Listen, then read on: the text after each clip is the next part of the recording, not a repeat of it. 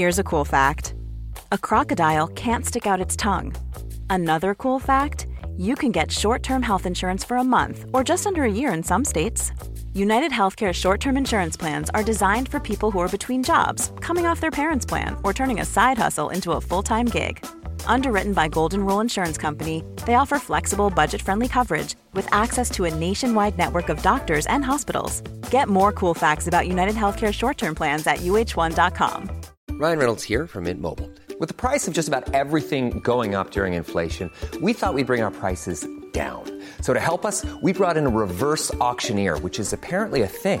Mint Mobile unlimited premium wireless. Ready to get 30, 30, bit to get 30, bit to get 20, 20, 20, bit to get 20, 20, bit to get 15, 15, 15, 15 just 15 bucks a month. So, Give it a try at mintmobile.com slash switch. $45 upfront for three months plus taxes and fees. Promo for new customers for limited time. Unlimited more than 40 gigabytes per month. Slows. Full terms at mintmobile.com.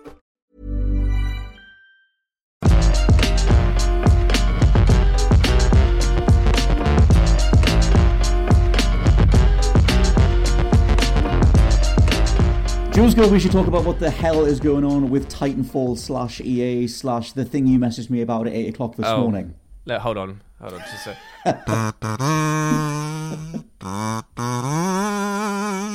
it's it's gone. It's dead. It's, gone. it's dead. I mean, The to be fair though, do you know what's even worse than uh, finding out that a game that you were really looking forward to is being cancelled? Mm. It's not knowing that the game existed and then being told it was cancelled before it ever had a chance to shine. Because now I'm like, my mind is conjuring up what it could have been, and that's actually Yes. sometimes worse. Because if they come out and say, "Oh, um, we've just cancelled this uh, brand new XCOM game," but it was actually XCOM meets Cooking Mama, and it was like um, a, a- romance simulator in delivered in uh, uh, a gacha style format. Like, like yeah, like, like if it was if it was all of that, then I'd be Yeah. like, nah, I I'm not really that fussed that it's gone. But if it was like, oh, this brand new XCOM three has been uh, silently deleted from existence, you're like, oh, but.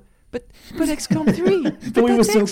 close. Yeah, I know, that's right? thing, Yeah, like, that's always the case with things that get cancelled is that you end up making the perfect version in your mind, and it's like things with like Oh, yes. Scalebound or whatever, where it's just like, well, they could have just put it out; it would have been brilliant, and we don't, Yeah. we have no idea.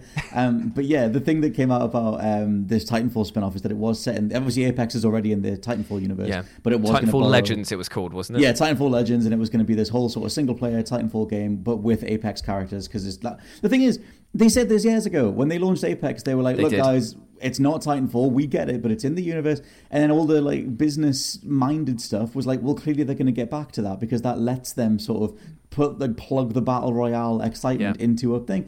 And then they do that, and then I mean, EA would have been the ones going like, "Well, we'll let you do the battle royale, and because you're doing the battle royale, you can have a nice little treat after." Yes, I and then know, they right? Oh. Swing in and go, "No, you oh. can't." I don't understand as well because it's like Apex Legends isn't exactly like a uh, a Povo game, is it? Like it is like it's making money hand over fist still even to this day. It's like yes, it's gone it's it's gone through like its uh, controversies here and there with its Mm-hmm. how much it costs people microtransactions to buy all of the special event gear and stuff like that. But Mm-hmm. it's making a ton of money. So why would they not want to carry on that franchise? Doing this is like they even put out a tweet recently which was widely mocked with them saying that they were the best at single player games. Do you remember that? And like Yeah. and now this is them going full circle and just being like, "Oh yeah, we're going to kill our own single player But I thought like they, I thought they'd learned their lesson. Like we had the, there was that whole thing where they were on Reddit and all the surprise mechanics and all that kind of stuff. And then Mm-hmm. in 2013, when they were like single player games are dead. And then, but more recently, you had Jedi Fallen Order, and it was like, okay, maybe they've realized, like, and it's Yeah. respawn as well. Like they're one of your best teams, so Yeah. like, why not let them do the thing they're really good at? Um, but yeah, so I don't know. At some point, EA is gonna EA, and I guess they want more EA Football Club, or whatever the hell that next FIFA is gonna be. I- So I'm just, I'm just yeah. really sorry for you personally because I know that you championed Titanfall 2 as one of the greatest uh, games, and it took me a while to get onto it because of the fact that I just was a bit 2, slow on the up, like Titanfall 2, I was slow on the uptake, and it, that game was sent out to die, sandwiched between Battlefield and Call of Duty as a first-person shooter with a brand new IP behind it. You were, you knew what you were doing with You that know when, um, when you play like a, like a turn-based RPG and there's a character that just doesn't have enough health for whatever the next attack Yeah, is, yeah, and you yeah, revive yeah. them and they get hit again, and you revive them and they get hit again, Yeah. and it's just like I'll just let you stay down at some point because every time I bring you back up, you die immediately. That's been the history of Titanfall. That's really, really sad, man. But um, just so that people don't have a clue what we're on about and uh, listening to us Oh, rambling, this is the UBP, the UBP, the UBP. One It of our best intros yet, I'm afraid. I think, my I actually because- genuinely forgot about doing an intro there. Yeah, the entire the podcast. It's uh, I'm Scott Tailford, that's Jules Gill. I am It's, uh, indeed. We are recording earlier than usual. We've got to squeeze some stuff in because I've got a radiator man coming, but he's just letting me know he's coming at professional. some point today. He's a superhero that goes around Gateshead. he's dropping by. So, uh, so we're trying to do a little bit of an earlier recording. But yeah, massive thank you to everybody for sending in all their questions across the Mm-hmm. Twitter and the Instagram. Um, and one of the first ones that I wanted to get to was from Pinky about Titanfall. Oh, well, Um, there we go. But yeah, so I thought we might as well open on that because we, we me and you were talking about that as soon as I was conscious this morning. Anyway. Yeah, I mean, it was sad because it was like I I usually look forward to my Young Ye videos Mm. uh, every single time when I see his stuff. They're always really well thought out. They're Mm. broken down in really nice ways. He's got facts to back him up, and he just he's got a, such a smooth, buttery delivery. Yeah. But that was one of the times that I didn't want to see one of his videos because I was like, no, why? I was just getting into this. I know. but unfortunately, it speaks of a wider problem that's going into the video game industry as a whole because there's been recent layoffs. A reshaping of Ha- uh, Halo is now going to be uh, rebooted on the Unreal Engine. they're- they're starting there's, from scratch, yeah. There's like tons of studios that are closing down or on the brink of doing so. This Mm-hmm. was meant to be the resurgence year for the video game industry because it was like we'd had COVID, we'd gone Mm. through the pandemic, we'd seen these small developer units bunched together to work however they could to make Mm-hmm. impossible realities uh, in video games come true.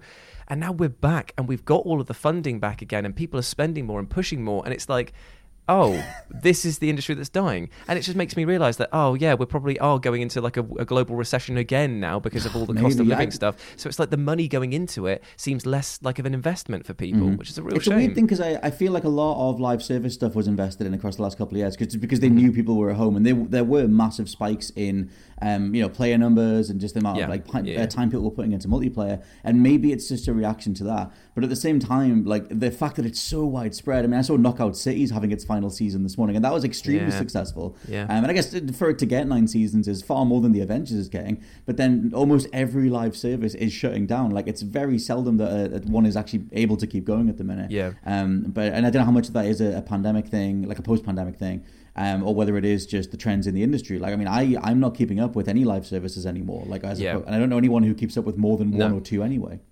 It's it's that's the problem with them though is that they've Totally. um, all engineered themselves to be this thing that is a time sink. It Mm. like and you you can't have more than one because they're designed to only reward the player that logs in every single day Mm. and grinds the hell out of every single optional and daily mission. Mm-hmm. This is it's like a live service model is a brilliant thing on paper, but in the long run, ironically, it doesn't have it has a very finite lifespan unless you are able to generate new and interesting content. And we will talk about the new Fortnite event crossover that just came out that we dropped this morning because that's that that's how you stay relevant. You Yeah. just Oh, go totally, yeah. mad. You just go mad with it. You just go like, okay, cool. We're going to get every single fan base from every single Mm-hmm. reach, every single niche group we're pulling into our main game and that will keep it alive for Mm-hmm. at least a couple of years more like for those of you not in the know uh, junji ito is a manga artist that does incredible sort of horror and macabre stuff in fact his netflix show has just launched and i weirdly enough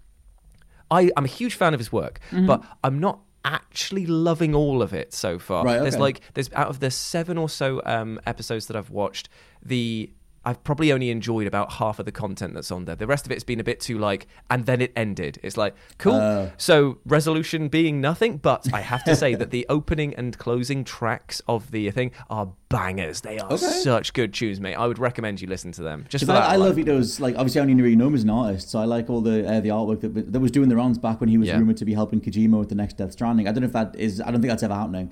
Um, but I'm sure Junji Ito was also involved in Silent Hill. I just know that name's been bandied around a little. To bit. be fair, like it's one of those people like it's like Guillermo del Toro. It's Yeah. like bandied around the horror sphere as being a, a linchpin of just Mm. this is expressive creativity. This is a reason why you should be excited about the horror genre or Totally. Mm-hmm. just the fantastical uh, in itself. Um, but they've just announced that in Fortnite they're doing a crossover event with him. Now, one of the stories that is in the um, the Netflix um, show that's just come out Mm-hmm. is that there's these balloons, right? I know this sounds doesn't sound scary, but it does get scary eventually. Okay. They're they're giant balloons of your face. Imagine a giant Scott Just Tailford me, just face. oh, yeah, just me flying Yeah. around.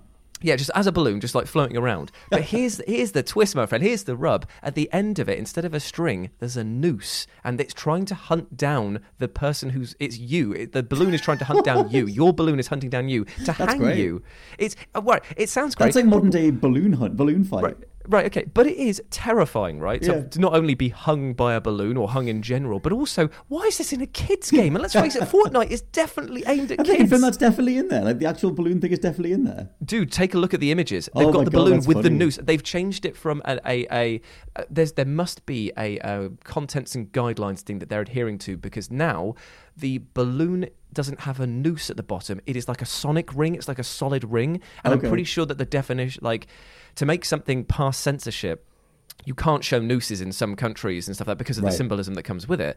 But a circle on a rope is slightly different, so therefore it will pass by most Imagine the board meeting there to have for that. I'm just like, we need, we, Yeah. we need to get this in Fortnite, guys. Otherwise, people aren't going to watch this show. But it's like, what? Okay, look, I, I can't understand why nobody has forethought the news headline that's going to come out when this drops of thousands of kids around the world hang themselves. That is not an oh, image you need for your game. That is a PR disaster. That's like because yeah, like I said, like they uh, because I, I keep thinking like how can they possibly keep going? How do they maintain their momentum? And I know recently they just got Geralt and Doom guy, and they did that whole thing My Hero Academia, and then they did all the Dragon Ball stuff, and it's just like it is becoming like all encompassing. Like and it's just like but then Mm-hmm. It's the like, Smash Bros. of video games. Yeah. Like, it's, it's beyond that, isn't it? Like, of like IP, yeah. And it's like, but I didn't, I did not see Junji Ito's show getting rolled into that No. at all. And it's a weird thing, but now it literally just is branding. It's part of a marketing Mm-hmm. rollout. Like if you're designing a marketing plan, it's like, well, how much money can we put into the Fortnite, um, you know, uh, tie-in? We need like that Yeah. for a couple of weeks or something.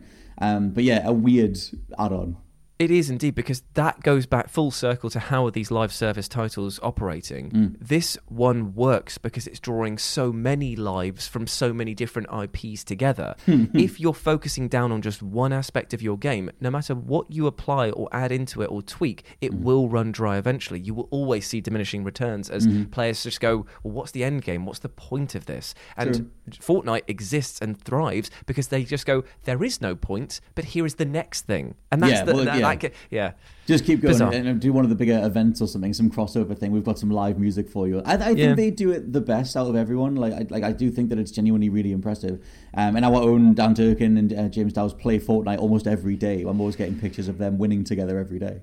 It's bizarre because it's a game that has so many IPs that I love, and I I, I watch footage of people playing it, but I have never. I've, I think I've played three games in the Right. entirety that it's been out because it just doesn't appeal to me. That's not. It's just not what I want to play. But I will gladly watch people play it. I think that it's really fun as a spectator sport, but still utterly mad. Um, so yeah, what, what was what was Pinky's question by the way? Just so we know, go back Uh, to the, the, actual, original the phrasing question. from Pinky was what the actual monkey fighting flock is up with the Titanfall news.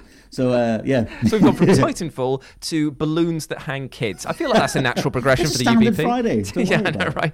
And speaking of uh, progression, let's move on to our next question and Mm-hmm. go over to Instagram, where I asked people uh, what they want to ask us, and we got two. Max B, will we ever start voting with our feet instead of complaining about poorly released games? Ah, it's it's hard, right? Because Hmm. I mean, I think that like some stuff that is just like patently broken doesn't. I mean, I remember like recently, what was that Necromunda game, like Hired Gun? Oh, And Necromunda like- High Gun, yeah, yeah. Yeah, yeah, and it's like that looked solid enough, but then at launch it was just completely broken. So the word was kind of out that like it just wasn't worth the money. And I remember, I remember a, a sizable backlash to that. And that's a weird one to pull out of the ether. But I feel like Oh no, you of no, you no, you just looked at me and you thought Jules is a Warhammer fan. Let's, let's, let's punch him in the gut a few times. Yeah, go for it. Go for it. It yeah, it makes you think of the macabre. But I think in regards to um, stuff like that, it's like you have to play it to know that it's broken. And if something is Yeah. popular enough or marketed well enough, you're already in before you realize the problems with it. Um, I do agree though that it is a massive problem. Like I, I absolutely hate the modern reality of you get a game and it's broken and you go, oh well, I can't wait. I, I look forward to the patch then. Like we've done, we've we talked about this on the podcast before um, about how twisted that is and how like Yeah. stupid it is about. You get excited for a, a, a fix like a patch. Mm-hmm. Like I've got Forspoken, which is an absolute mess of a video game. I don't think it's like That's a shame. I, do you know what? I, I, I know that I was like very harsh on the dialogue and stuff like that, but I thought Yeah. that the action and stuff actually looked okay. So I'm actually it quite looks sad that better it's not than it done well. plays. Yeah, it's. Uh, I think it opens really well. Like I actually really like the prologue, but I think it does fall down the stairs over and over and over again after that. However, that game's um, resolution and performance and everything is terrible. It's like 720p on 60 FPS on the performance mode. It's What? terrible. It's really blurry. It just looks like S. Looks like absolute hell. And Why so would you as release it know- like that? And so like I got a patch stick the other day and I saw it was updating on the PS5 PS5 and I was like, oh, maybe they've made it, maybe they've made it HD now. Maybe it's Yeah. like really clear. Yeah. And then I googled it and it's like, no, actually, it makes it worse. And I was like, oh, okay, cool. It makes it worse? Apparently, it makes it worse. So I'm just like, I'm still going through. I know it it's just blurry. It's you know when you play like if you ever played like a big AAA game on a Switch and it's really blurry because they just have to lower the resolution to make it Yeah. work. For whatever reason, Forspoken looks like that. Some of the character models are in better resolutions than the environments, but everything is just blurry. It just looks I, like hell. right. I Yeah. tell you what, if you're going to make a game like this and it's going to be as bungled as it is, please do not give the media and punsmiths at large an excuse to just change the name of your game slightly to express how disappointed they are. Because Mm. Forspoken, Forsaken, more like my friend. I feel like it's it just don't do I'm it stuck to with us. it now. I think that my um, that game. I mean, that's a whole separate conversation on just how like getting it and then realizing what an abomination it is. I think in regards to raw technical performance, um, yeah, we could do with something that does sort of I like a, like a dedicated website that says isitbroken.com and it, you That's sort of actually go on not a bad shout. I know, and everyone can just sort of go on there. And I, remember, I always go on. I don't know about you. If your internet drops off, if you go on downdetector.com, but I Oh always go yeah, on yeah, there to see if other people are. and just yeah. see if other people have said like, oh, actually, yeah, problems Yeah. in my area. And I think something like that. It's like launch day, is it broken? Like you know, and you just get you get an immediate readout on whether it actually is functional or not. But this is the problem, isn't it? It's like there's like an interconnected web of, of other moving parts because you have. Yes, we'd want to tell people straight away, day one, is it worth getting Mm. because it's broken or not? Mm-hmm. But you can only do that if you're given review copies early enough to assess Mm. if it is. And the review outlets usually um, have NDAs in place that Mm. usually come with when you sign this and get a copy of this game for review, you accept that day one patches are incoming. So you can't even tell people that it's broken day one because if you do, then they'll say, "Well, no, no, we don't. We did tell you that a day one Yeah, patch was coming." So you can't outright say that it's broken. It's Mm. like there's so much wording in these NDA contracts that we have to uh, deal with Mm. that are. They're absolute BS, by the way, half of them. Yeah. Like, I, I, I showed somebody one that had already passed, and they were just like, this is non enforceable. Like, you realise that half of this stuff Oh, no, they're that- yeah, asking you to do- they're not it's, enforceable. it's like the um, Dungeons and Dragons thing where they say, like, yeah, well, you can't make money off this. There is no legal copyright way that they are allowed to enforce you, uh, stop you from doing this. It's like, No. but I digress. It all comes down to this thing of you can't really vote with your wallet when you're not given full transparency within the industry. Yeah, like that's a the, really good the point. moment that pre-orders existed, that broke that trust there because you basically said, "Hey, look, just just accept that the game is going to be good." Mm-hmm. Luckily, I will say that I did a little bit of research before the pod. Mm-hmm. Pre-orders as a whole have nosedived in the last maybe five years. Um, there are certain tentpole um, franchises like your sports games, your wrestling Mm. games. They usually do very well in the pre-orders because people accept that they're going to go into the cycle no matter what. Mm-hmm. But in terms of like a standalone titles, pre-orders have gone way down. Like apparently the pre-orders for God of War Ragnarok, the super special editions, were like next to none. It was Mm-hmm. Right. down to, like it was the regular editions. They pre-ordered very well. So it's usually stuff that has either tracked well in the past that has a good sort of trust record. They will get good uh, Mm-hmm. pre-orders, but for the majority of games coming out there that offer pre-orders, like your Sonic Frontiers and whatnot, they all just like they'll get like middling to low. Uh, I wonder ones. if just the, the general idea of, like I said, like marketing is like the thing is, is that it's uh, like you think about the steps that got us here, like that whole idea of like pre-orders were a massive thing across the 2000s. That was like Mm-hmm. the big issue of the day. There was the whole thing about day one DLC and the fact that the like the file sizes, you're not adding anything to the game, you're just unlocking parts that are already there. And then like when Bethesda stopped stopped doing um, early access codes to their reviews, and it was just like day one reviews, that fundamentally changed. Like it, it plays into the hype thing because it's like, well, I need to get this to see for myself, or I'm just going to get this because it's what I've been looking forward to for months. And then it's like, well, does that work? Like you said, if pre-orders have nosedived and people are just buying stuff off impulse, then no, that we won't en masse vote with our wallets Yeah. or whatever because they're already winning. Like it's like you need yeah, something that you're, is you're not given full enough. information. Yeah, and it's like, like you said, you don't have enough money, like on the uh, on the review, the early access side, um, or just on some general sort of way of collating. Is your game broken? Okay, my game's broken. Unless we literally talk about it, it's very rare that there's a there's no site Yeah. really known for that. You can kind of get something that blows up on Twitter. Maybe there's like a, a video, an image, or something of like this thing is an abs- like Pokemon Scarlet and Violet. Um, a lot of images of that being abs- absolutely bro- uh, absolutely broken, but. That game was the best-selling Pokemon game like ever, or something. Yeah. So it's just it didn't get in the way of it. Um, I think it's I think it sucks that we just have to accept. Well, Yeah. for the most part, that games are broken um, until enough of a stink is made about it, like with everybody all at once, kind of thing. But There bringing been that together was hard. There have been a few examples um, where real life controversy before the game has come out has also sh- uh, shaped the Mm. sales and impacted the game. So people have voted with their wallets by being given information about the people who make the game and stuff like Yeah. that. Like I know the current Justin Roiland stuff uh, that's Mm. going on meant that um, high on life sales uh, like way down, and Right. they've said that there's no sequel or something like that. There's, there's some Oh, really? rumors I that, there's- that it's all going to like go around that, and then obviously you've got the J.K. Rowling stuff with the um, Hogwarts Legacy. People choosing not to play that at all, boycotting the entire thing, understandable. Um, and then you've got everything with Ubisoft, with the way that they treat their employees and how they've come out with that. Like, what was the who was the recent person that said that it's in your court now? Uh, Yves Guillemot, uh, that was when so- he was, uh, yeah, when Yeah. the Ubisoft workers uh, had a strike, and uh, there was the whole general sort of conversation, like, okay, if you want to revive the company, Yeah. the ball's in your court. Weirdly enough, though, loads of people from that were just saying like, "Well, we don't want to support your company now because this is how you treat your employees. So why should Yeah. we support you?" It's, it's and unfortunately, it is affecting the employees in general in that sense because they're not going to they're going to experience lower returns and therefore may have be downsized and moved on to other projects and whatnot. But that is voting with your wallet. It is, but it only comes from being given the information to do so. And Yes. the more that the video game industry keeps itself. Uh, cloaked from reality, the Mm-hmm. less informed we are, and the less informed we can make people listening to these The podcasts well- or to our content. Yeah, the thing as well is like thinking about um, like digital storefronts. Like it's like if you can just get a user base plugged into a digital storefront, then you control the pricing side of it as well. Mm-hmm. And it's just that idea of like, I just I think that it's worked largely in their favor. It's not like every single company worked together on this across the last few years, but all the steps that have got us here has created this like system that just works in their favor in regards to massive sales and a very a, a very little communication between people as to like, okay, you should avoid this for now, um, because it is absolutely on fire. Most of the time, like, and I guess I, I definitely fall into this. Like, if I'm excited for something, I just want to play it. You're telling me it's available, I'll go buy it. I'll see what it's like. Um, and so that is like part of the problem. Sometimes I'll wait if something's an absolute disaster, but um, but it's rare. I mean, I'll only I'll only really wait if it fundamentally doesn't run.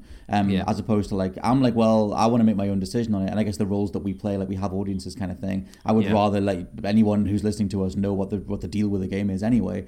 Um, but even before I was doing this for a living, I was always like too curious, and I, it's just it is just people at the top taking advantage of that curiosity um, and uh, trying to fix stuff later. Pokemon Scarlet and Violet still doesn't run very well. Like they're never going to fix that game. Um, they put some patches out, like some of the um, like stuff in the distance where it was like moving at like one frame a second. Maybe now it's two frames a second. Like they've done us. a little bit, but they're not going to overhaul the textures or anything. Like that Yeah. game just still looks like ass. Um, just there's not they, they- they're never really going to uh, fix it. But yeah, I would champion anyone to launch a proper website like a Down Detector, like a How Long to Beat, like something like that, where it collates is it broken and literally just Yeah, as yeah. as midnight breaks. I guess it'll be in Australia first. Um, people check in and go like, okay, this one's good, lads. Right, this is what you Yeah, should play it. Watch out for that thing in uh, the second level or whatever. But um, we'll see. Um, next question from Karel Type Shaw, who says, lads, with PlayStation VR 2 seemingly going to be another lukewarm product, is it time for Sony to return to the handheld space? Also, have any of us played Chained Echoes? Want to give that give that game a shout? Cheers to the best gaming pod in the world. Well, thank you very much bless. for the lovely kind words. Now, uh, yeah, we mentioned Chained Echoes. I think last week or something. I'll not go on about You that too mentioned much. it. You mentioned I did it, mention uh, it. twice in two weeks. You, You should play it, Jules, is it's really good. I, it's on my list, mate. It's on my list. I've been very busy recently, but yes, I Yeah, will we put have. it on my list. It's uh, yeah, it's like a crossover. I mean, I think on the back of the box it says something like it's a crossover of Final Fantasy VI and Chrono Trigger, but that is literally what it is. Um, Yeah. I've only played the opening bit, but I think it's it's very very nice. Um, but I recommend it if you like old school RPGs. For PSVR two, where do you come down on that? I can't believe it's actually out next month, or maybe this month. I think they've done a horrific job of marketing it, and they have a whole new you know platform that's coming out, Yeah. and you'd barely even know it. So, what are we looking at in terms of the base price for this new PSVR two? Uh, let me have a It's like it, it is excessive, isn't it? It's very, very good, like high. Yeah, now, because, I like- my, my, yeah. my hands, my experience with it has been that I was actually chatting to Ash about it Mm-hmm. because obviously she works at PlayStation Access, so they got hands on with it and they were playing Horizon Zero Dawn's um, VR game on the bit that I was Oh yeah, she said actually yeah. Mm. She said it's absolutely amazing. Like it's got like haptic feedback, so that she Mm-hmm. actually felt that when she was pulling the the, the bow string back, that actually felt resistance on it, which is Mm-hmm. Apparently, it is incredible impressive. once you actually get hands on. Yeah. Yeah, like I imagine it's amazing, but at the same time, I had no idea that it was releasing so soon. It seems like the level of content that's coming out for it straight away does not seem to be impressive. It's another effective console. Let's just think of it like that. Hmm. Yeah. that is coming out with next to no titles on it. They've got like it's, so so price wise, it's five hundred and fifty uh, dollars. It's five hundred and That's thirty. so much. That is so I know. much. Um, and so I guess maybe they'll change it or something. Uh, And it's not backwards compatible. Although quite a lot of games do have the um, the next gen quote unquote update where you can just put Yeah. some stuff in like Superhot. I think it'll just it'll just work like uh, Walking Dead Saints and Sinners and things like that. Um, but yeah, they've got Horizon Call of the Mountain. They've got like stuff that I guess like the fact that we're talking about it now, like people do know about the Horizon game, but I just feel like overall VR, it's like I just don't, I don't, I don't know if I ever see it breaking through. I feel like it is just fundamentally niche, like just the way because I have a PSVR, I got it for No Man's Sky. And I'm just like, when you wear, when you play things in VR, for me, they're fun. They are fundamentally isolating. I'm like shutting the world off. Like even if I'm Yeah. my loved one is in the room with me or whatever, it's just like you have to sort of do that. And it's not that the experiences aren't unique and, and fun enough, but I've not had a VR experience where I've thought like I want to be in this world more than the other. Like it's just one of those things where I end up going back to regular console stuff after a little while. Well, it, it doesn't help as well that the publishers themselves that once championed the PSVR or VR in Mm. general have also abandoned it. So I mean, like you got a good case of Resident Evil Village being um, like Yeah. Resident Evil Seven was built from the ground up with the P- with the VR in mind. Mm-hmm. But then when Eight came out, it's like no, it's just a first person shooter that can be Pretty played much. Mm-hmm. like that if you mod it or whatever. But it's like I I feel like. P- the VAR in general was such a huge hit. It really had that same vibe as Guitar Hero. It Yes. was expensive to start off with. It was limited in what types of games that were available to it, mm-hmm. aka it was either that or Rock Band. But it was so much fun to play that it became a mm. talking point of the household. You would show people it. It would became the most fun toy that you had at the mm-hmm. time. But because of the fact that it's like apart from a few breakout games like Beat Saber and stuff like mm. that, I mm-hmm. just don't feel like VR has made that next jump into where it should be. Now, I could be wrong in that they could release titles down the line that truly incorporate them again. But the mm. fact that Sony itself is approaching the PSVR 2 by saying separate games for the hardware, we're not mm. looking to tie in, we're looking to just have these games for this. This is like the Virtual Boy. It's like you can't play the games on anything less than that. And I They just hope that it's not as big a disaster. Ryan Reynolds here from Mint Mobile. With the price of just about everything going up during inflation, we thought we'd bring our prices down. So to help us, we brought in a reverse auctioneer, which is apparently a thing.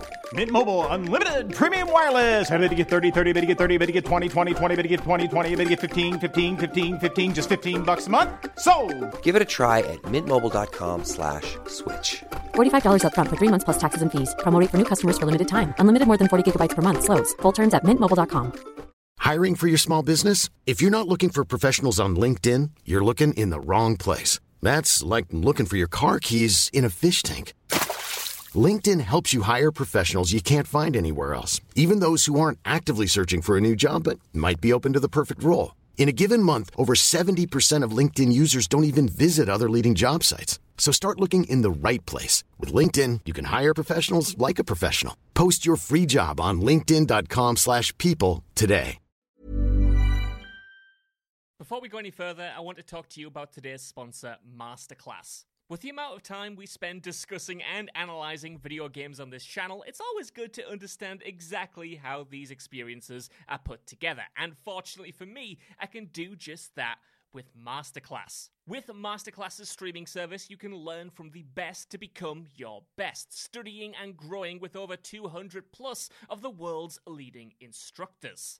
For me, I've been having a blast using a class on video game design by The Sims creator Will Wright to find out exactly how game mechanics are designed around player psychology, as well as learning how important playtesting is to shipping the titles that you and I both love. But it hasn't stopped there, as I've also been brushing up on my practical filmmaking skills directly from my favourite movie director Martin Scorsese, as well as trying to get back in the cooking game with Roy Choi's amazing course on intuitive cooking.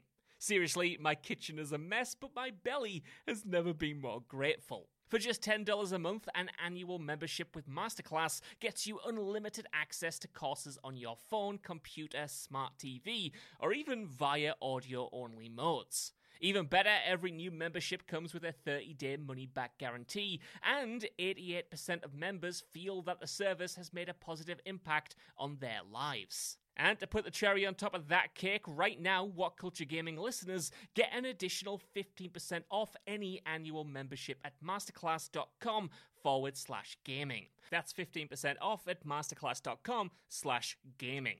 What's that? You want it one more time? Well, that's the URL masterclass.com forward slash gaming. Right, now I'm going to watch Tony Hawk try to teach me how to ollie properly. I'll see you all soon. Yeah, they have some crossover. I just brought up the launch lineup. They yeah, do have it's, like it's just some, isn't it? It's like no Some, one's that yeah. seems that no one seems that that invested in doing it anymore. It's, it's, It's, really a weird strange. thing. Like they've got like Resident Evil's getting a PSVR two patch. Like Gran Turismo 7's going to have one. I remember with the original PSVR, you could play like Wipeout in VR was really fun. Yeah, that is one of my was really fondest memories. Because it's like you are literally just in that ship having those Mm-hmm. races. But I don't know. I just don't know how if people have like a fundamental disconnect with like, okay, I have to get up off the couch and stand and move around and do this thing. Yeah, it's a and it's just it? not going to be for everyone. Also, I think with PSVR two, like it's not wireless, which I that was a deal breaker for me because I was like, I Mm-hmm. just want something I can just slip on. If you want it to be this like easy, if I'm switching between games and then I switch to a VR game, I don't want to have to like change my entire living room just to do that. So like, um, yeah, the fact that it's still a wired system, I think for me, I was just like, oh, this isn't because the Oculus Quest is um, wireless at this point, and it's sort of Yeah. like I would rather just be able to chuck that on. I always think as well that it's like it's it's prohibitive uh, prohibitive as well to some gamers because Mm. if you have um, a disability or um, you don't Mm. have uh, a spatial awareness in that sense or Mm-hmm. have uh, the inability to use two controllers at once, you can't play that game. There is No. no. there is no way that you can do that. I mean, there are companies out there that are making controllers and stuff like that to allow people to do it, but Mm-hmm. I feel like if Sony invests in this and pushes forward, they're almost making gaming unfair, and I and I Hmm. don't think that that should be like it goes back to almost like the difficulty um, in video games question. It should be accessible for all, and Hmm. I don't think that Sony will ever invest 100% of its resources into something like this when Hmm. they know that a large part of their um, gamer base who aren't able to use these things for whatever Hmm. reason would be saying, "Well, you've just made gaming inaccessible," and that That's a really good point. I mean, they do have like yeah, there is the accessibility controller that they're working on, but I don't think yeah, like you said, I don't think they'll be able to make VR work in the same way. It's more like Yeah. a console uh, controller kind of thing. But yeah, that's a really good point. point, and I think that like just overall, there are a lot of factors that just don't make like you know VR as a general thing that engaging, like that Yeah. appealing. I guess I'll see how how things respond or whatever. I know Josh is like a huge fan of VR, and he's been looking forward to this. He was pre-ordering it um, Yeah. and everything. So like he'll be diving on. I think we'll put some videos and stuff together across the month for it. Um, but yeah, I'm curious to see how this thing lands because it just feels like you know all the marketing was done on the PlayStation blog. Like there's a couple of videos. There's some Call of the Mountain stuff. Gotta love that blog, mate. It's, it's Apparently. where, where all of the things drop, but no one goes to it. no, it's who's sitting reading a, a text announcement for something like it's like get on announce this better. Um, but I guess we'll see how things go anyway across the uh, across the month. Indeed, indeed. Uh, we're going to move over to the Instagram now, and uh, from Locks London, we have a question directly for you, Mr. Scott Tailford. Um, How does Scott find time to be married and seem to be update with the latest games and shows? And I think that you have detailed this before, but why don't I you tell people a day in the life of Scott about what time you go to bed and what time you wake up and how much video games you squeeze in between? Um, so the point one, uh, the the solution to this problem is just marry a nerd. All you want to do is marry someone who has the same life interests as you. Like, I mean, uh, someone who you can play games through with, and if something's single player, that they'll be happy to watch with you. Um, Yeah. Or maybe they'll want to like start their own save, and then you get to sort of revisit things from a different perspective. Maybe you catch something in a level that you didn't beforehand. Um, so there's that. I mean, me and my wife are currently going through Persona 4 because she's never been through that, and I was Right. like, we need to go through Persona 4. Um, but yeah, a day in my life. I mean, I've gotten better with the. I used to stay up until about two and three in the morning, but that was because we used to work like, especially during the pandemic, it was like ten till six, so I could sort of still get my six hours, my seven hours, um, Yeah. and I still stand by a seven-hour thing. So I'll stay up until about one now, um, Yeah. and then get up at like well, like half seven ish, whatever. It's not great in terms of the time uh, thing, but I get in. I do nine to five, so it's like yeah, I just sort of stay up uh, later on at night and try and get through as much stuff as possible. But the general solution is definitely that it's like this lifestyle is supported, as is Yeah. like my wife is like um, has a whole crafting business and loves to write and loves to um, just make stuff in general. Um, and play games and read comics and everything too. So it's like, say, Scott, yeah. Scott, do a do a plug. What's the crafting business called? Get a plug Oh, it's there. it's well, she's got a few of them. Um, The big Yeah, business is Baking Without Borders. Um, there's one on Instagram called Make It Through. Um, there's Make It Through Two, um, which is all like her brother once said when they were watching uh, Lord of the Rings, and uh, he was like, "Oh, um, if uh, if Frodo can get if Frodo can make it to Mordor, we can make it through this." Oh, Uh, that's is- really and cool. so she was like, the Make It Through collection has become this whole thing on Instagram of like different um, companies and different sort of brands and stuff. And her going like like Undertale, it's like if um, you know if the kid can make it out of the underground, then you can make it through this. Oh, awesome. And things That's like really that. cool. So like yeah, go check out Make It Through. It's called Make It Through Two because uh, I think there's another one that had the same name, but we were like, Got no, you. the Make It Through name is too good for a crafting Yeah. business. Yeah, yeah, yeah. So um, so go check that out um, for a cheeky plug. That's Um, really really cute, uh, man. And I and. I think that's like so. People again, I don't know if people realize this. We don't actually get to play that many video games in our day to day life. We actually No, I'm not. We're not so playing much during office time. Yeah, no. we have to do like so much writing. For you, it's like freelancers, management, just Mhm. running the gaming channel itself. Just people come So to me there's- going, "Can we write about this?" And I'm like, "Yeah, Yeah. if you if it's this." and there's and there's very little time that you can actually play these games. So it's a shame because sometimes you'll have like a review code sitting in your Mm. email, and you'll just be like, "Oh, it's downloading. I can't play yet. Though. I'm gonna wait for the like you're watching the clock tick down like Bart at school, and the Yeah. hand starts going backwards. You're like, "Come on, come on, please." we do stuff on like on like lunch breaks or whatever. Yeah. But um, but yeah, we don't like yeah we don't play stuff during the day unless it's hopefully for streaming, which we'll we're gonna attempt to bring streaming back. Yeah. Yay! We'll make that work again. Um, especially because there's just so many games this year. Um, but yeah, next question from uh, Mouse Hands, which is me laugh. Little old Mouse Hands, who says, "Hope we're doing well. I'm currently freezing in Texas. Y'all make podcasting seem so easy. What would you say is the biggest hurdle of starting your own podcast? Also, where is the WhatCulture Food podcast? I need more Ah. ideas like cereal in a cup." Oh mate, I can't believe that he's uh, ratified cereal in a cup. Hell as well. yeah, yeah. That is- uh, okay, so did you see? Did I then- talk to you about this? That you can. There's a range of cup. No, you maybe you sent me it. There's a range of this? cups on Amazon that are like professionally made cereal in a cup cups. They have You like are little. kidding me. No, like literally, it's a business. I was like, has someone heard me and, and, and made this? Because it's like a plastic cup, but it has like a filter in the middle, and you put your cereal in the middle and your milk around the outside, and they slowly filter into each other, so that when you drink, you get a bit of both. And I was like, I this is- this was literally what I described on a previous. Ah, podcast. wicked, yeah, choking hazard in a cup. I mean, that just sounds amazing. I can't wait. Sign me the up. Yeah. Oh, what's what's next? You're gonna have like a self-buttering toast that also has the Oh my knife God. on the edge, so you can poke yourself in the eye when you eat it. Yeah, great If you had a little a little robotic arm that like came round the toast and buttered the toast for you, I'd probably. This isn't Wallace and Gromit, mate. We're not invested into these crazy, fantastical things. Hey, you a wanted to know what my what my life was like day to day. It's it's Yeah, more that's Wallace and. Gromit than, uh, or I wish it was more Wallace and Gromit, um, than it currently So, is. so they're freezing in Texas. I mean, how cold can it be over there? How I don't it know. I did maybe they're going through a cold spell. Go- Google, Google right now. What's the Texas temperature in. Texas right now? I want to know Okay. because I doubt that it's uh, less than eight degrees. It that is six degrees Here. at this current time. Well, I stand 10 corrected. that's 10 a.m. in uh, in the UK. But um, wow. yeah, to be fair, though, of, that, um, that is that is actually a really significant uh, temperature drop for them, though, because they're Mm. used to sort of like thirty-five degrees minimum a day. Right. So it's just kind of like, yeah, that is actually really cold for them. That's like that's like a that's like a mild day here in the UK. Yeah, that's just that's just regular for us. Hence why we're recording this podcast indoors while still Yeah. layered up. Yeah, Um, yeah, yeah. But yeah, in terms of uh, what was the biggest hurdle to starting your own podcast? Um, I guess distribution. Like the we go with Yeah. Acast because you want to make sure that you get your podcast out there. I've heard loads of different platforms. Um, in general, but we go with Acast. They're a paid monthly one, um, but they do help find sponsors for you and help. Um, you know, they get in touch with the Spotify's, the Apples, whatever, and they get the podcast out there for you. Um, but we do pay monthly for it, um, and so there's that. That's a bit of a push and pull, but obviously, like you hope that you make enough for it to offset it. Um, I would recommend Acast. Uh, they've been awesome with us, and like all the sponsorships that we have all go through them. They're all from them. They're all them recommending them, um, and like yeah.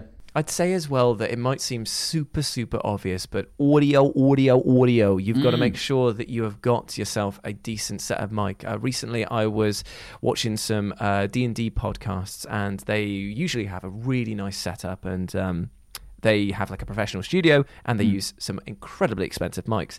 But they took it on the road. So they only had their microphones that came from laptops and from their phones Oh, they'd God. managed to sync up. And the drop in quality, it dropped the immersion as well. Like they're Mm. great characters, really, really fun, uh, very entertaining. But I did feel that the lack of quality meant that it was very hard to listen to because it's almost been standardized across the board now. You have a certain sound, a rich tone that comes Mm-hmm. from certain types of mic. So I would say that an investment there, minimum, I'd say between 150 to 200 quid. We use Right. right, now for these is the Rode Procaster microphones. Now, admittedly, they are Mm-hmm. XLR cable ones. boy. Cheers, man. I mean, uh, to be fair, I, I took it took it when I went from the office. I was like, right, see you later. I'm just having this one. Like I said. um, this is uh, straight to XLR, so you'll need a mixer. Uh, Mm. for it if you're going to record to your computer, but the overall package, 250 quid. It might sound like a lot, and I know that it is for some people. But if you Mm. do make that investment, it will make the quality of your production that much better. And at the end of the day, that is going to be the first thing that people recognize. Yeah, definitely. That's definitely true that you want to get a good high fidelity mic. I do find that because I use a snowball when I'm recording from home, Mm-hmm. and which is like a cheaper alternative, and you can get that set up quite nicely. Like I just have it like in between some blankets and stuff as like Yeah. a sound dampener thing. Um, I would say is like if you just want to get something off the ground, um, quite a lot of the it depends where you're recording as well. If you think about the location that you're in, um, maybe you can find somewhere that isn't as echoey, um, and maybe that'll be better off. Um, I do think that some of the microphones that are just built into phones are quite good now. Like Yeah, they can be quite good. got. Um, especially if you're starting out um, and you just don't have the, the money to go and get like a big roadcaster mic. Um, you could, I mean, I used to do when I before I got hired at WhatCulture when I was just interviewing bands and stuff. Um, I used to just set my phone up with it. It was like a directional mic app Yeah. thing. Um, and that came out quite nicely. Um, so sometimes, if you just want to get something serviceable, just because I would like encourage getting something together, and then you've got Yeah. something to review and be like, okay, that needs to be improved. I, I want to stutter less here or whatever it is. Um, yeah, from there. I, I think as well that just having uh, looking at your direction of your podcast, it, you keep it simple. That is the thing. Like I've seen so many podcasts fall um, at the first hurdle because they try to do everything straight out of the gate. You can't build gimmicks, you can't build uh, in jokes, you can't build uh, community stuff without getting there. If you mm-hmm. go out of your mind with like, right, we're going to brand this, we're going this is our catchphrase, this, mm-hmm. this, you're overthinking it too much. Mm-hmm. And also try and stop your podcast from being it's a cooking show, but at the same time they're juggling, and every time they drop a ball, they have to do this spicy wing challenge. Like Right. it sounds brilliant on paper, but in practice you're adding too many elements. So keep it as simple as possible. The UBP works because it is questions coming in. We get to talk to you as if you were here with us. You're answering your questions. It's simple. It's exactly how we ran- would do it in real life as well. Exactly, yeah. But if it's like, I do see some podcasts that are like, okay, but we're going to roll a dice at the end of each question, or we're going to do this and that and the other. And it's like, lads, you are making this overtly complicated, and it doesn't Right. often work the way you want it to. So therefore, mm. you've got fumbling and issues with people trying to get scramble to fill that dead air that you've created because of it. So yeah, keep it simple. That's I'll biggest say as well, um, don't worry about, you know, like, because there's always that thing of like, okay, I'm being recorded. Oh my God, I need to be completely on point. I must say the perfect thing at all times. Don't be afraid to just be human. And if you Yeah. find yourself stumbling for a thought or something, just steer into it. Just be like, oh, what's, what's, what am I trying to say? Okay, it's this. Mm-hmm. Yeah. That's completely fine. No one cares. Like, people Yeah. stumble, people talk. It's fine.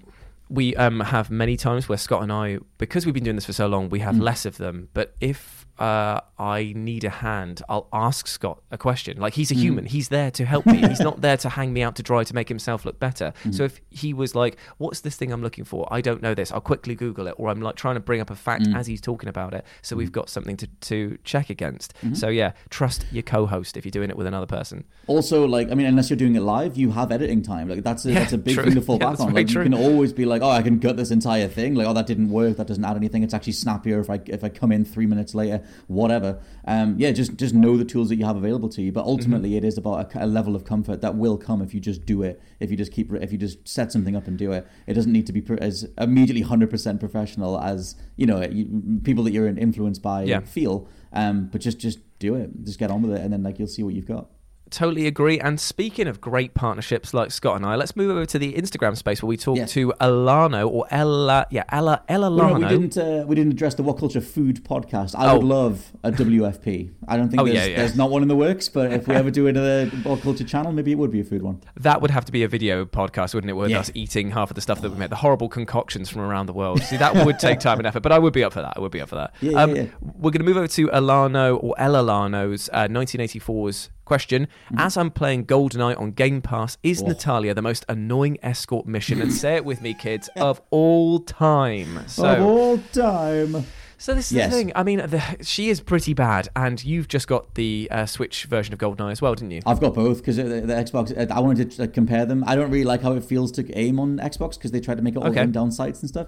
Um, but I'm going through it on uh, Switch. I just did the uh, the bunker or whatever you call it mission yesterday. The one where you've got the I think it's called Alexi, the guy with the glasses, and Mm-hmm. Yeah, you have to guide yeah, him yeah. around. I thought that was a that mission sucked because he just wouldn't do the thing I wanted him to do.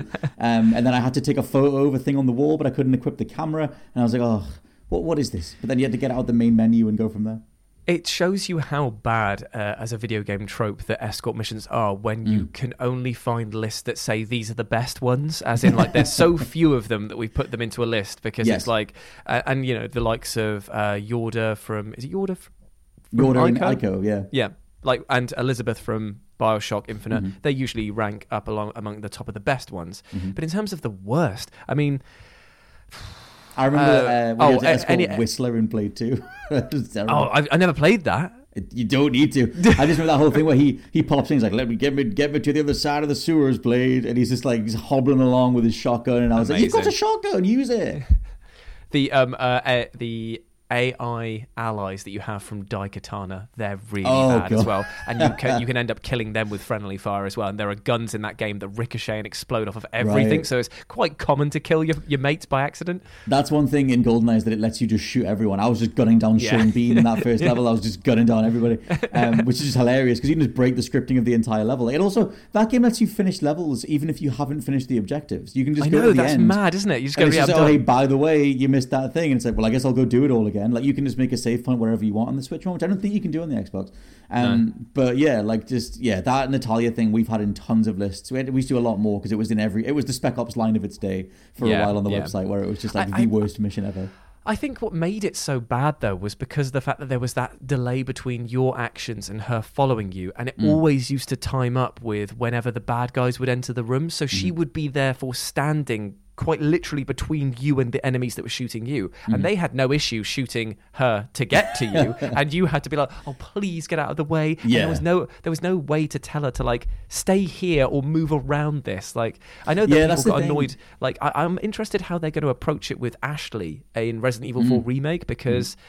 Well, I, I actually quite enjoyed Resident Evil 4 um, because of Ashley's involvement, Mm-hmm. because it actually gave me a um, that sort of panic when it was like, Mm-hmm. oh, she's been grabbed. They never out and out killed her, so it was never like a game over. They would obviously True. Mm-hmm. walk towards that exit thing, but it made that times uh, pressure feel very like intense. Mm-hmm. But I'm interested to see how they do that now when they seem to be so focused on action, running, and gunning. Like, have you seen the new footage that dropped? Yes, I was just going to ask you if you've seen that, yeah. dude it looks amazing in that like i'm really hyped for this game so it's going to be interesting how they apply those sort of updated actiony graphics and gameplay like- mentality to uh, ashley There's like the realism stuff as well, where like I forgot entirely forgot. Someone was sharing it this morning. There's that bit where you play as Ashley and you can scream at the zombies and they all burst, like from yeah. the original one. I was like, are they going to keep that in the remake? Like where she's like got the power of like that dude from Condemned 2, like uh, powerful uh, Dovahkiin vocal cords. Final question from the bright side of history, who says, "Champions of men, I must oh. know, are your gaming collections just enormous? Does the industry provide review copies that are loaners, or even do you prefer not to shelve them so you can share the love with the other folks?" The industry barely provides, well, not physical review copies Yeah, anymore. fi- anyway, it's you're very last- few and far between getting digital these days too. The last physical copy that I remember getting was Persona 5. That is the last one that I got. Um, and it was a good one, to be fair. People won't know that when when you get given a review copy, it's it's just a plain pressed disc in like a like a blank jewel case, or it used to be. Yeah, you Um, can't trade it on or anything like that. Yeah, you can't trade it, or, or you can give it to a friend, obviously, but Mm-hmm. um, it, it's not. Yeah, it's it's very like this is this factory sort of pr- pr- printed thing. The disc doesn't have any graphics on it, and it's in a plain case.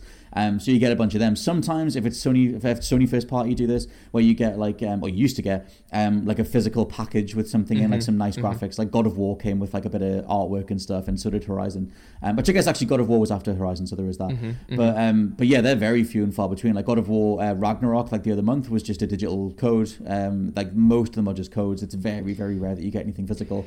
Um, but still, I guess that means we have b- big libraries. Yeah, the thing is, is that it helps um, them deliver the content to you on time to make sure that it's not like lost in post or whatever. It's a great cost saver for them because they don't have to send you any physical media whatsoever. Um, and also, it's just another means of, of like limiting what amount of stuff you have lying around your room. Like my game collection is limited now because ever since I moved over to the to more PC gaming. My PS4 library of games is the biggest outside of my PlayStation 1 retro collection that I've got. Um, but it's mad because I don't have any physical games. I Hmm. haven't bought a physical game uh, for my PC or any other PlayStation, Xbox, whatever I've got, or Switch for ages. It's all just Hmm. Been downloadable codes. Like Hmm. I, I have a very minimal um, trash pile, as it were. but the but the problem with that is is that as we were talking about with digital storefronts, my game could be deleted at any time. It could be removed from. It could not receive support. It would blah blah blah. blah. Like it's I don't own any of the games that I own at the moment. Mm-hmm. Well, I've been getting back into physical stuff just because I realized that there's a place nearby that'll let me trade them in again. So I was like, okay, I can get back into that economy. Um, and some of the trading prices are quite solid if you sort of play something fast enough where it's still classed as a brand new game within like a month or so. Obviously, it Yeah. depends how well it's received. Forspoken is not going to sell very well. I'll probably get 50 pence for it or something. But um, but I traded stuff in to get Forspoken because I was like, I'm not going to spend my you know much money on this, but I do want to play it. So Mm-hmm. um, yeah, so that sort of got me back into getting physical with the knowledge of I will trade this on later, which you just don't Yes. have with um, digital. But yeah, I guess overall, if we look at like the amount of like things that we've redeemed, the amount of licenses that we have like for those games, it, yeah, they are massive libraries. Um, but the whole thing with like the amount of storage space that consoles have, you can only really have about five or six games installed anyway. Because we were talking about that ages ago about how Hmm. um, it might have been weaponized by the Call of Duty makers. Oh, yeah. um, the massive file size to basically push other games off of your console um, Hmm. or your hard drive to make to basically say, hey, look at this massive investment of time that you spent downloading it. Hmm. You should only play me. And as a level of really subtle and oily uh, marketing, that's actually quite brilliant. It's horrible, but it's If that was at the truth, time. that would be like yeah, evil genius, like like rolling their fingers together territory. Yeah, man. Of uh, we can just own the entire system. The only downside I'd say that to having the um, the code review copies that we get is that we can't share them uh, amongst us. There are the option, I guess, to create a shared Steam library between us, but then you go into who has access to it, should they have access to it at all times because of the Well, fact, and if somebody's playing that, then are they going to affect other people because it's like NDA stuff as well. So We used to have a shared uh, PlayStation account that we used to use it in the office, but it, only one person can use it at any time, and Yeah, you can't see yeah. what someone's playing. So there were, I remember when we had Spider Man, and all of us want every single everybody obviously wanted to play Spider Man, and we'd all started separate saves on it. But we would message and be like, okay, what time are you going on? Right, okay, I'll be on it for about half an hour. Yeah, okay, yeah. I'll, I'll be on it like, and it just didn't work. And then at one point it was like, I think it was one in the morning, and I was like, no one's going to be online now, so I'll just Yeah. boot it up. And then Rich messaged me uh, back when Rich was here, and he was like, you just booted me off Spider Man. He's like, I was in the middle of this Oh, fight, mate. and, uh, and I was like, I'm just going to get my own copy of this thing. Yeah, exactly, Um, at that point. to share this amongst everybody is not working. Um, but yeah, the uh, we do get uh, thankfully sent a lot of stuff. Um, yeah, we'll, we're going to try and get back on like review stuff. I think just in general, the industry has more stuff to talk about this year. Yeah. As opposed to like there weren't that many uh, touchstones or whatever across last year. Um, but we'll see how the year rolls. Yeah, out. well, I mean, with the industry being uh, potentially precarious as well, Mm. we might as well make it uh, make hay while the sun shines. I Yes. believe is the expression. Let's get all the reviews out there before next year turns into an absolute starving mess of where are all the video games we were promised last year. Oh, God. Yeah, at least we got stuff right now. There's Dead Space, there's Hi-Fi Rush, there are lots of lovely true. things. Very Um. But yeah, speaking of lovely things, this has been the Entire Banter podcast, the UBP, the UBP, UBP, the UBP. the UBP. I've been Yeah. Scott Tailford. That's been Jules Gill. Yes, I have been. And remember, you can go every single Thursday to check out where to submit your questions, either on the Instagram, where I'll be there at RetroJ, but the O is a zero, or you can go to Twitter, where Scott will be putting out his tweet, his call, for, questions, which will be at slash LP89. Yeah. A massive thank you once again for everybody for sending in their various questions. Um, take care, and we'll catch you all next week. Goodbye. Bye. Was that an LA Night reference, by the way? Yeah. It was not, but I, I can. Yeah.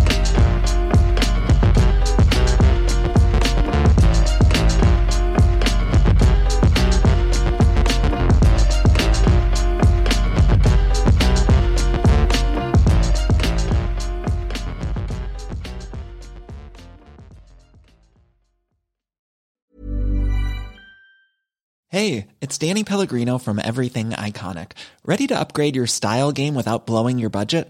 Check out Quince. They've got all the good stuff shirts and polos, activewear, and fine leather goods, all at 50 to 80% less than other high end brands. And the best part? They're all about safe, ethical, and responsible manufacturing.